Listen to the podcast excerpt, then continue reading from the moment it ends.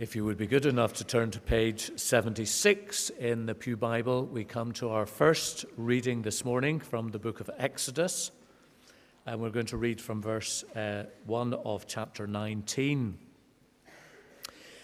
The children of Israel have uh, continued their journey. Uh, they have uh, gone through uh, the Red Sea. God has provided for them manna and quail and they have had water come from the rock. So we come to uh, the section leading up to the receiving of the Ten Commandments, and there's a real sense of the holiness uh, of uh, God in this chapter. So, uh, Exodus chapter 19, we're going to read from verse 1. In the third month after the Israelites left Egypt, on the very day they came to the desert uh, of Sinai. And they set out from Rephidim. They entered the desert of Sinai, and Israel camped there in the desert in front of the mountain. Then Moses went up to God, and the Lord called to him from the mountain and said, This is what you are to say to the house of Jacob, and what you are to tell the people of Israel. You yourselves have seen what I did in Egypt, how I carried you on eagle's wings and brought you to myself. Now, if you obey me fully and keep my covenant, then out of all the nations you will be my treasured possession. Although the whole earth is mine, you will be for me a kingdom of priests and a holy nation. These are the words you are to speak to the Israelites. So Moses went back and summoned the elders of the people and set before them the words the Lord had commanded him to speak. The people all responded together, We will do everything the Lord has said. So Moses brought their answer back to the Lord. The Lord said to Moses, I am going to come to you in a dense cloud so that people will hear me speaking with you and will always put their trust in you. Then Moses told the people what the people had said. And the Lord said to Moses, Go to the people and consecrate themselves today and tomorrow. Make them wash their clothes and be ready by the third day, because on that day the Lord will come down on Mount Sinai in the sight of all the people put limits for the people around the mountain and tell them, Be careful that you do not go up onto the mountain or touch the foot of it. Whoever touches the mountain shall surely be put to death. He shall surely be stoned or shot with arrows. Not a hand is to be laid in him. Whether man or animal, he shall not be permitted to live. Only when the ram's horn sounds a long blast may they then go up onto the mountain.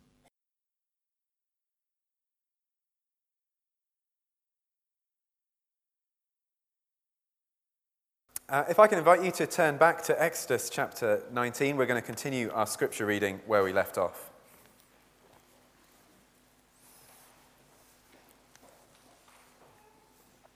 So, this is on page 77 in the Pew Bibles. We're going to begin our reading at uh, chapter 19, verse 14, and we're going to go all the way through to Exodus chapter 20, verse 21. So let's hear God's word. After Moses had gone down the mountain to the people, he consecrated them, and they washed their clothes. Then he said to the people, Prepare yourselves for the third day, abstain from sexual relations. On the morning of the third day, there was thunder and lightning, with a very thick cloud over the mountain and a very loud trumpet blast. Everyone in the camp trembled. Then Moses led the people out of the camp to meet with God, and they stood at the foot of the mountain. Mount Sinai was covered with smoke, because the Lord descended on it in fire. The smoke billowed up from it like smoke from a furnace the whole mountain trembled violently, and the sound of the trumpet grew louder and louder. Then Moses spoke, and the voice of God answered him. The Lord descended to the top of Mount Sinai and called Moses to the top of the mountain. So Moses went up, and the Lord said to him, Go down and warn the people, so that they do not force their way through to see the Lord, and many of them perish. Even the priests who approach the Lord must consecrate themselves, or the Lord will break out against them.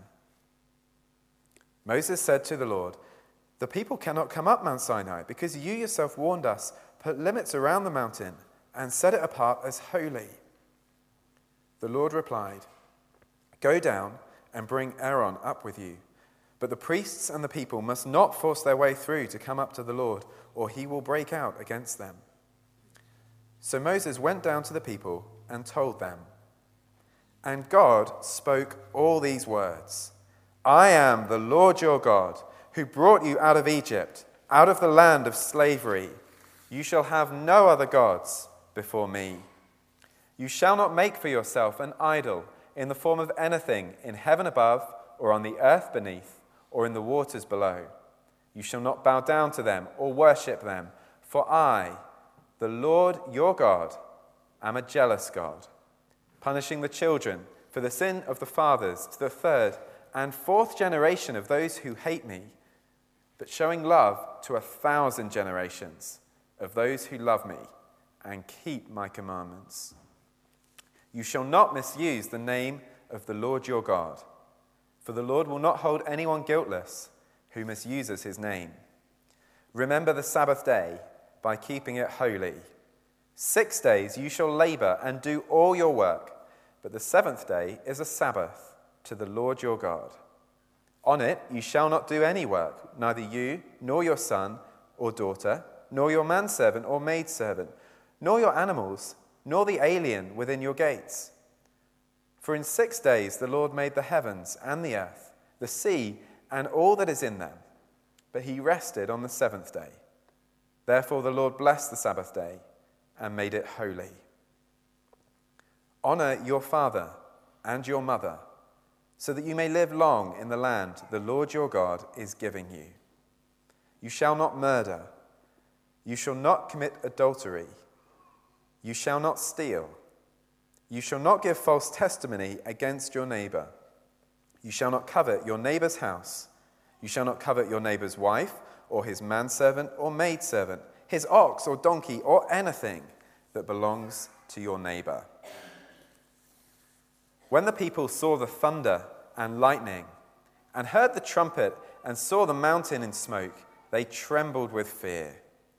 They stayed at a distance and said to Moses, Speak to us yourself, and we will listen, but do not have God speak to us, or we will die. Moses said to the people, Do not be afraid. God has come to test you, so that the fear of God will be with you to keep you from sinning. The people remained at a distance while Moses approached the thick darkness where God was. And this is God's word.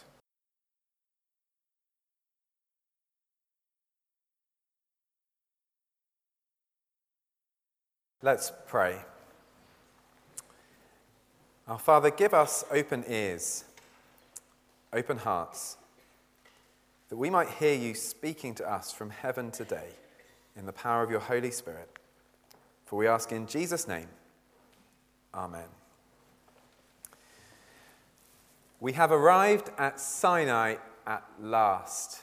This is the destination that the Israelites have been heading towards for the past many weeks. And the Israelites are going to never leave Sinai over the whole of the rest of the book of Exodus. In fact, they'll be here 10 months, not a long time in the grand scheme of things, but nearly 60 chapters of the Bible will be taken up with describing all that happens at Mount Sinai. This is a pivotal moment in the life of God's people. And in fact, we'll see as we go on in this series, the people of God never really move on from Sinai. They're going to actually end up taking this Sinai experience with them when they leave. So, this is the destination for the Lord's people. But put yourself in the shoes of one of the Israelites for a moment this morning, and you might be feeling a little bit underwhelmed. You've been promised a land of milk and honey, and now you've been brought into this wilderness with this mountain of covered in smoke and fire. And you might be thinking of a kind of a volcano kind of an experience. But clearly there's more to it than that because there's also thunder and lightning and the sound of a trumpet blast that just gets louder and louder. And then the voice of the Lord speaks from high up above you, saying, I am the Lord your God, who brought you out of the land of Egypt, out of the land of slavery. Have no other gods before me. Don't make any idols to worship me. Don't misuse my name. Remember the Sabbath day to keep it holy. Honor your father and mother. Do not murder. Do not commit adultery. Do not lie. Do not steal. Do not covet your neighbor's wife or your neighbor's house or anything that belongs to your neighbor. Verse 18 When the people saw the thunder and lightning and heard the trumpet and saw the mountain in smoke, they trembled with fear. They stayed at a distance and said to Moses, Speak to us yourself, and we will listen. But do not have God speak to us or we will die. What sort of a destination is this? Well, we're all familiar with these Ten Commandments or ten words that the Lord spoke from heaven. And perhaps to us, they remind us of, of dead religion or of cold legalism. Or perhaps, perhaps they simply terrify us with their, their they're stark reminder of God's standards. But whatever else they are, they are God speaking from heaven, declaring his will for his people. They are the destination in many ways that the Lord is wanting to bring people to. They are the goal of this salvation. And so it's important for us to understand them. And if we're going to understand them, the big thing that we need to do is see that these words are meant to be understood in the context of a relationship. And that, so this morning, we're not going to focus so much on the Ten Commandments themselves. We're going to focus on the relationship that they are in and how the Ten Commandments fit into that relationship. And to see what that relationship is all about, we need to go back three days to Exodus 19 and the, the first uh, few verses, verses 4 to 5 when the people arrive at the foot of the mountain. And I've got three points to make this morning about that relationship. So let's pick it up at verse 3. Then Moses went up to God, and the Lord called to him from the mountain and said, This is what you are to say to the house of Jacob, and what you are to tell the people of Israel. You yourselves have seen what I did to Egypt, and how I carried you on eagle's wings and brought you to myself. So, firstly, this relationship is a grace based relationship. In just a few words, the Lord summarizes all that he has done for the people of Israel in the Exodus so far. And the key point to note, it's all that he has done. See how I carried you on eagle's wings and brought you to myself. Exodus so far has all been a story about God's grace. It's not about what the people have done, they've barely done anything. This is about the Lord carrying his people on eagle's wings. The ten plagues, the Red Sea, the water and the bread, all of this was a kind of transportation on the back of eagle's wings. God's grace is his undeserved kindness to sinners. God's grace gives us what we don't deserve and lets us go free. But don't be fooled into thinking that God's grace is just a sort of fancy way of saying that God's actually quite nice at the end of the day. God's grace is not just a kind of a shrug of the shoulders or a, or a pat on the head for our best efforts and, you know, well done, that'll do. God wants us to think of His grace at work in our lives like, like being picked up by an eagle and carried to a new destination. I've never been carried on the back of an eagle, and I'm guessing neither have you. But I have seen footage of a camera strapped to the back of a snow goose uh, migrating uh, up to the North Pole. And watching that footage, it, if it's anything like being carried on the back of an eagle, it's an exhilarating, powerful, slightly scary, nerve wracking experience as, the, as the, the bird pushes its wings through the air. That's how God wants us to see his kindness. It's powerful. It doesn't leave us as it finds us, but brings us to a new destination. This is kindness with a, with a purpose. God's kindness brings us to himself. The purpose of God's kindness is a grace based relationship. The God of Exodus is a God who will quite literally move heaven and earth to bring us to Him. So, a grace based relationship.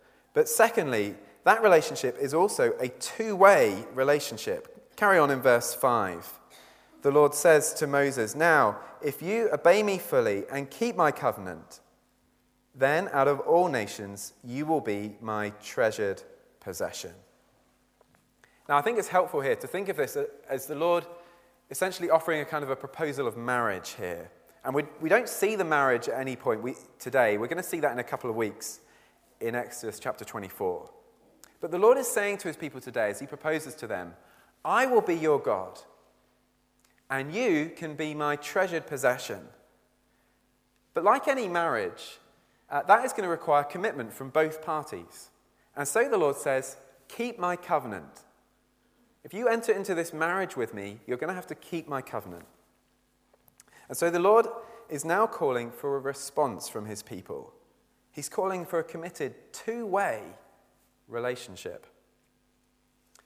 Now, I think we need to pause here and just try and take this in.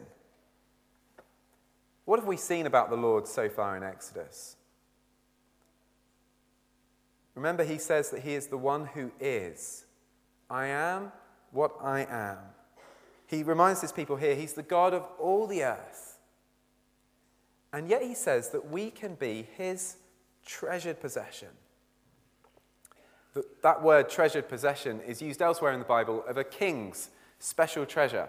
So we might think of a, a crown uh, or the scepter or the orb in the Tower of London that get brought out for special occasions for the coronation and things like that. Priceless treasure cherished treasure, protected treasure.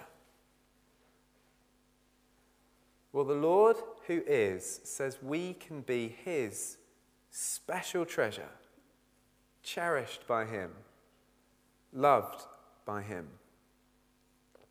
Although God created and loves all the earth, we can be specially loved by him. And if that's true, then doesn't that suddenly change everything? Doesn't that suddenly change all the other ways that we value ourselves? If we are God's priceless treasure, then does it really matter if we're not smart, or we're not hot, or we're not fun, or we're not productive? Does it really matter? Those things are going to be way down the list of what matters, aren't they? If we can be God's treasured possession. And this is our destiny. This is what the Lord brings us to. See how I carried you on eagle's wings to bring you to myself into this two way relationship. Uh, John Owen uh, talks about this relationship as a mutual giving and receiving between God and the saints while they walk together in the covenant of peace. That's the goal of God's grace a two way relationship, mutual giving and receiving, a walking together with God in the covenant of peace. I think this actually gives us a bigger view of God's grace. You see, God's grace isn't something that kind of drags us along unwillingly by the scruff of the neck. God's grace is always going to go ahead of us, creating the way. But it's always going to also sort of turn around and, and call us to come after it, to follow God's grace. And that seems to be good, doesn't it? It seems to be right that there's a shift from a kind of a one way relationship where God does everything for the people into a more mature two way relationship. So, many of you will know in a few weeks I'm looking forward to becoming a, a, dad again for the third time. And I've now got a bit of a sense of what to expect with that. And one of the things I'm expecting to be doing is changing a lot of nappies. And that's grace, isn't it? That, that, those babies are so dependent that they, they, they can't do anything themselves. You have to change their nappies. But of course, you're, you're not hoping that that relationship will stay like that forever.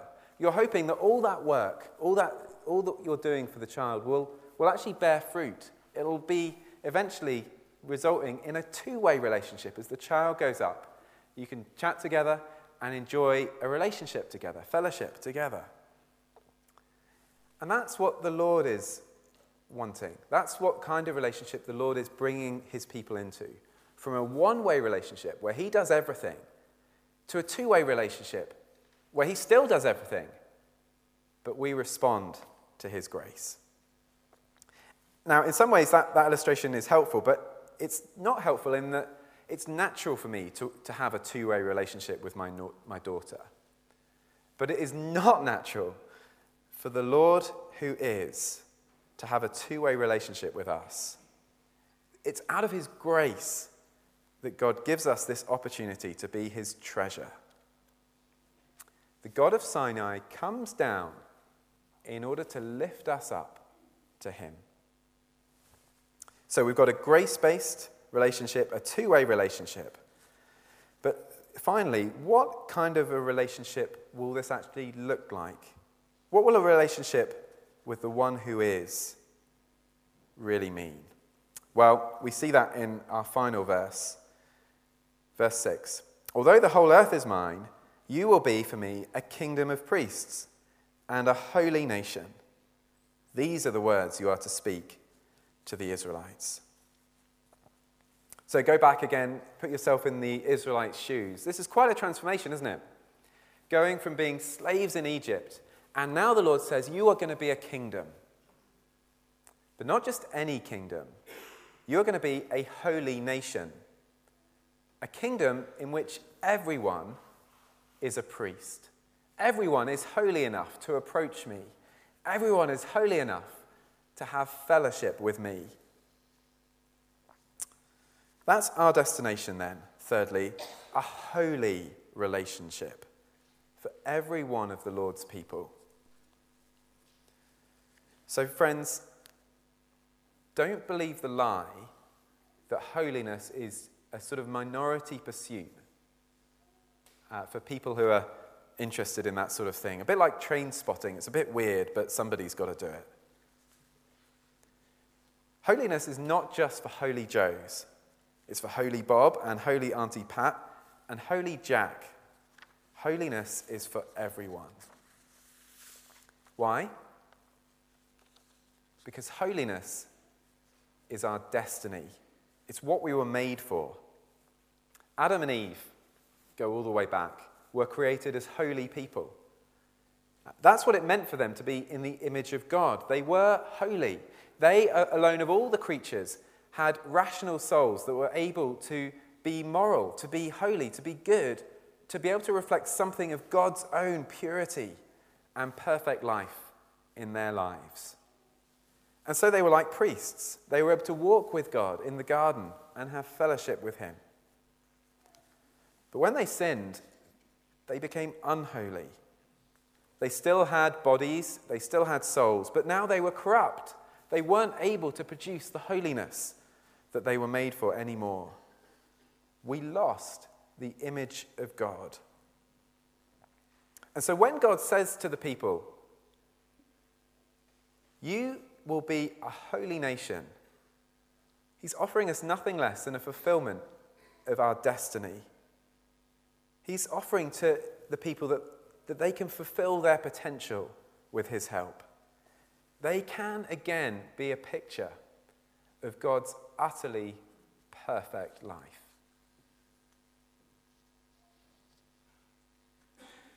Holiness is not a narrow thing.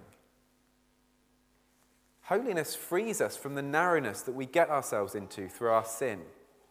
And it opens us up to the wideness of God's purpose for us. Holiness, you could say, is it's wholeness. Holiness is healthy. And now the Lord says it's possible for us to get healthy again. But it comes, of course, in this two way relationship. The Lord says, If you keep my covenant, then you will be a holy nation. There is a response required if we're going to fulfill our potential. And that response is ultimately going to be guided by the law, which we have summarized for us here in the Ten Commandments. Well, the law in general, and I think particularly God's law, is not really a popular topic in East Belfast these days. I don't think you're going to have great conversations on the school gate uh, about how wonderful God's law is, are you? And I think maybe we struggle ourselves to have those conversations because we struggle ourselves to really say that God's law is wonderful. And I wonder if that's because sometimes when we step back and look at the whole Bible and the big picture, we kind of see it as the Old Testament is all about God's law, and that's bad. And then the New Testament comes along, and that's going to all be about God's grace, and that is good. And so we kind of see a sort of a shift. God's law gets replaced with God's grace. And we end up seeing God's law as this sort of slightly awkward thing. We don't want to talk about it very much. Because we think law gets replaced by grace. But actually, in the Bible, it's exactly the opposite way around. Every single time. And here in this passage, it's always grace comes first. See how I carried you on eagle's wings and brought you to myself. And then grace always brings with it the law.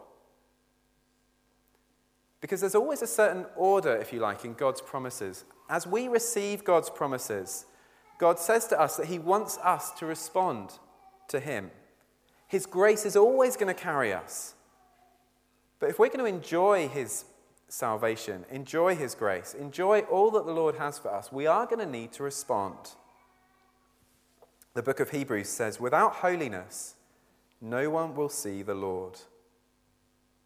And so the law is not opposed to God's grace. God's grace makes this response possible, and the law guides us in making it. I was chatting this week to a, a guy who does a bit of running instruction, and he was telling me about the different running plans he creates uh, for people. And he says he really enjoys that because uh, he helps people to kind of uh, achieve personal bests and to fulfill their potential.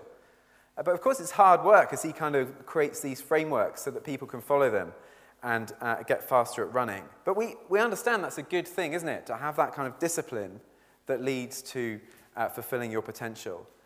And that's how we need to see God's law. It's like a kind of a, an exercise plan for holiness. The law shows us how to respond to God's grace, how to fulfill our potential as holy people. The law, if you like, is like a kind of a, a roadmap of the image of God. The Ten Commandments show us what it looks like to be kings and priests to God, to be holy people, to fulfill our destiny as human beings. Now, I'm conscious you may have lots of questions about the law in general and about the Ten Commandments in particular, and particularly whether they can really be a guide to life for Christians today. And if you've got those questions, I would really encourage you to come to Life Builders. Uh, come back uh, after you've had a cup of coffee, and it would be great to chat about those questions. But just for the final couple of minutes, I want us to come back to the foot of this mountain and to this response of fear that we began with. Because I'm sure some of you are thinking, Sam, you're trying to tell us that the law is really good, that it's not opposed to God's grace, but in fact sweetly complies to it. That's how the Westminster Confession talks about it. But you'll say, Sam, how can it be like that when it produces this response of fear? Well, I think that response does tell us something very important about God's law that we must not miss. And so I wonder if you turn with me to Hebrews chapter 12. Uh, it's on page 1211 in the Pew Bibles.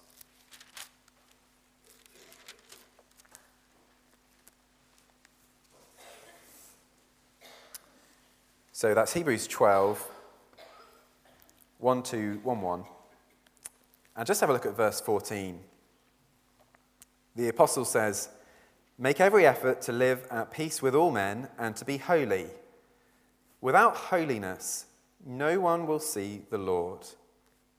But he says to his Christian readers, verse 18, You have not come to a mountain that can be touched and that is burning with fire, to darkness, gloom, and storm, to a trumpet blast, or to such a voice speaking words that those who heard it begged that no further word would be spoken to them, because they could not bear what was commanded. Even if an animal touches the mountain, it must be stoned. The sight was so terrifying that Moses said, I am trembling with fear. But you have come to Mount Zion, the heavenly Jerusalem, the city of the living God. You have come to thousands upon thousands of angels in joyful assembly, to the church of the firstborn, whose names are written in heaven. You have come to God, the judge of all men to the spirits of righteous men made perfect, to Jesus, the mediator of a new covenant, and to the sprinkled word that speaks a better sprinkled blood that speaks a better word than the blood of Abel. See to it that you do not refuse him who speaks. If they did not escape when they refused him who warned them on earth, how much less will we if we turn away from him who warns us from heaven. So, as God speaks from heaven at Mount Sinai, we're getting a picture of the heavenly Zion. We haven't come here today to a physical mountain, but we have come together in the Lord's presence. And we, when we gather together like this, we, we are in some ways in the presence of his throne room, the heavenly Mount Zion. And so there's this basic similarity between the Sinai experience and our experience today as Christians. We need to respond to this one who speaks to us from heaven. Without holiness, no one will see the Lord. But there's a very important dissimilarity between their experience and ours. When the people of Israel, and even Moses, trembled with fear as they heard the Lord speaking to them, we instead, Hebrews tells us, are part of a joyful assembly. There's a kind of a festive gathering to this idea of coming to Mount Zion. And what makes the difference? The sprinkled blood of Jesus. Sinai, if you like, is the Lord giving his people a taste of what it would be like to approach God without coming to him through Jesus and it is terrifying. Now, all around that event is all of this relationship stuff, all of, this, all of these promises. And we'll see later that there's lots of promises that point forwards to Jesus as we go through the rest of this series. But at the very heart of this relationship, God reminds his people this is what it is like to come before me on your own. Even if you try to live a very good life, the law will always be thunder and darkness to you it will always terrify you. Because by ourselves, we can never be healthy enough to keep God's covenant. But if you come to God today and the rest of your life through the mediator of the new covenant, through Jesus Christ the Lord, then it will be like you're always carried on eagle's wings, brought into this wonderful two way relationship with God. And the law then will be your sweet response to God's grace your guide to fullness of life, to holy life, as you walk in the covenant of peace with God through Christ our Lord. And so, through him and with him, be glory to the Father with the Holy Spirit forever and ever. Amen. Let's pray.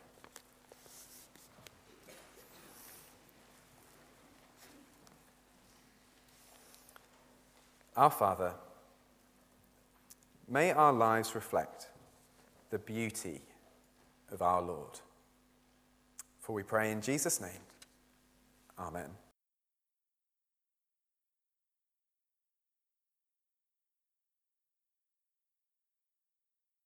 One and a half million people have been affected by the powerful earthquake and resulting tsunami, which struck Sulawesi on the 28th of September. Thousands have been killed and injured, and whole, whole communities decimated. Let us pray.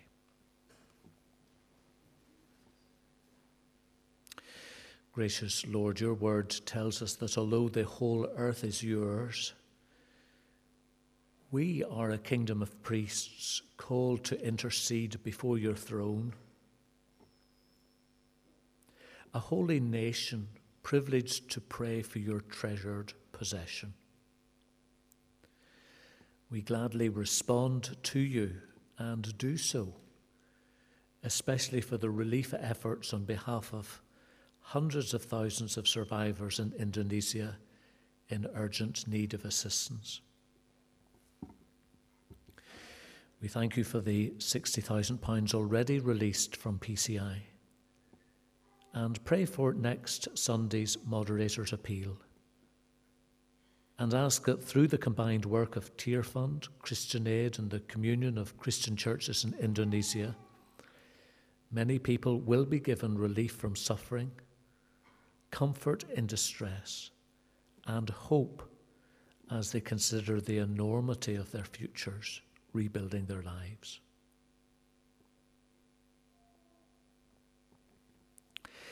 Heavenly Father, thank you for fellowship in the faith and for collective responsibility in this place.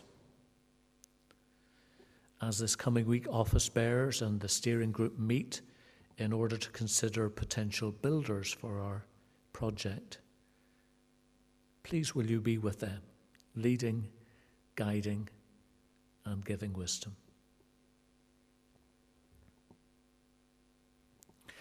Heavenly Father, thank you for the landmark ruling of the Supreme Court last week in favour of Asher's Bakery, for the support for freedom of conscience and expression, and for its global significance. We don't take that for granted, but express huge appreciation for the outcome and pray now for all concerned on both sides of the legal argument. And pray that they will find their dignity and identity in you, the altogether good and just and holy God.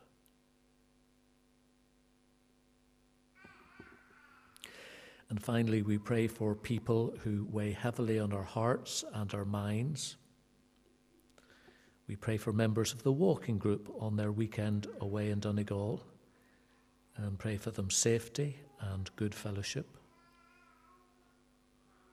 For people who are struggling with life at the moment, those who are receiving medical care and treatment, those who are fragile and vulnerable. And ask that carried on eagle's wings, they would know what it is to experience wholeness and brought close to yourself. These are prayers we offer in the name and for the sake of Christ, the fulfillment of the law, our Lord, our God.